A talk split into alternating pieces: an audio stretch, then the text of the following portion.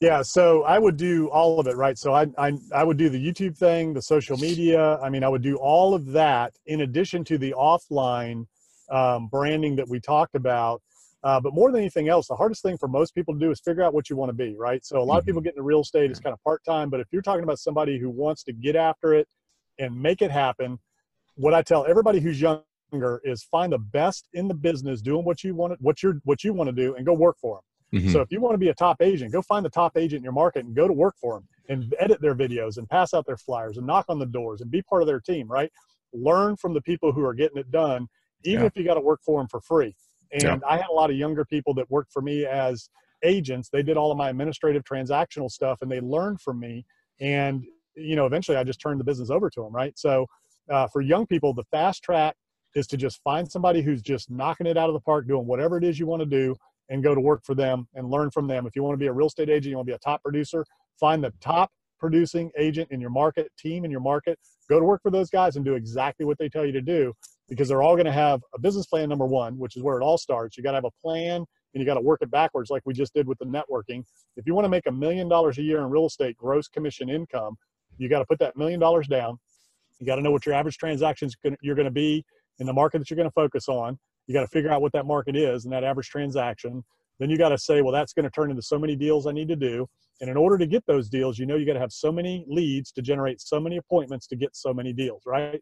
It's a numbers game. There's nothing complicated about it. It's lead generation, it's relationships. Now, the way you fast track that and the way that you consolidate that is you find, you know, in most markets, if you can find some good investors to work with, most investors don't want to do the real estate thing. You can get that repeat, reoccurring transactions or you go to the high end. And uh, and you find the sweet spot in in the high end of the market. In most areas california probably that 850 to 15 is probably a really good sweet spot right? Uh, mm-hmm. you start getting below 850 to 500 that's probably a good range. And then you got the below 500 which is probably your maybe your you know, i don't know about most markets in california these days but in a lot of other markets you get over 800 grand it really slows down. But out in california you probably have a sweet spot there in that now is it slowing down over 800 okay mm-hmm. so that's a good volume range. So for a new agent, I'd say go for the high end, right? Just go right to it. A lot of people are scared to go after the $800,000 to a million dollar house. You know, there's no difference in that transaction than there is in a $300,000 house, except the $300,000 house is going to probably take more work. You know, it's going to be higher maintenance. You know, you, yeah. got, you, you know, I mean, it just is. The 800,000 to a million dollar range, you need less of them. So that's another way to fast track your success to that commission income and then it's just a different kind of a, of a buyer and a clientele. They expect you to be more knowledgeable more professional and know your stuff right? Where a $300000 house they don't care. They just want to get it sold. Mm. you know they want somebody who's knowledgeable but they're all about who's going to be the cheapest who's going to you know discount. You get into that upper end range. They want service. They want somebody who knows what they what they're doing and they want somebody who's going to knock it out of the park and you can afford to put together a package that makes you look like a pro right with your yeah. you know your credibility package you know that you send them with the listing agreement all that before you ever go to the appointment mm-hmm. and then mm-hmm. you talk about your drone video that you do of the house and the photography and you know all of the stuff that you do that every agent does but you just make it look better right mm-hmm. so uh, it's all about positioning packaging but you got to know your market you got to know how many houses in their neighborhood sold how many are for sale how long were they on the market what did they sell for list price to ask price um, you want to be with a top firm getting started out so that you've got a track record. So you don't, it's not so much about you, it's about your firm. Our firm sells 98% to asking price, whereas this firm sells 95 to asking, 95% to asking price. So we get, we get more than any other firm because we do X, Y, and Z. You can build a business and you can build a, uh, you know, uh, uh, your persona off of another company. You don't even need experience going into it. You just need to know how to leverage the assets of a team or an organization. That's sort of the most important thing in life. Mm-hmm. And the fortune is in the follow up. That's an old school saying. It's cliche. Mm-hmm. It's whatever.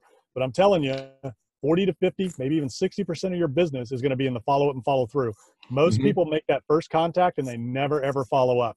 Yep. And when I say follow up, you don't keep following up saying, Hey, you ready to sell? You ready to sell? You ready to sell? You, you, you follow up and follow through. Hey, it was great meeting with you. Love to connect. You know, when you ask about their kids, their family, their job, whatever it was you talked with them about when you connected. And that's the key. When you do the cold calling, when you do the networking, we do the relationship building, get some key data points and make notes right away on their family, on their life, put it in your CRM, find a good, robust CRM that you keep data points on them and, you know, use that information to follow up with them. Don't send them the recipe of the month. Don't send them the latest market report. Sure, that can be in the email. Hey, you know, glad to hear, you know, or how's Johnny doing, whatever you know, by the way, here's the latest market report in case you're interested, just kind of keep you informed. Can't wait to catch up again.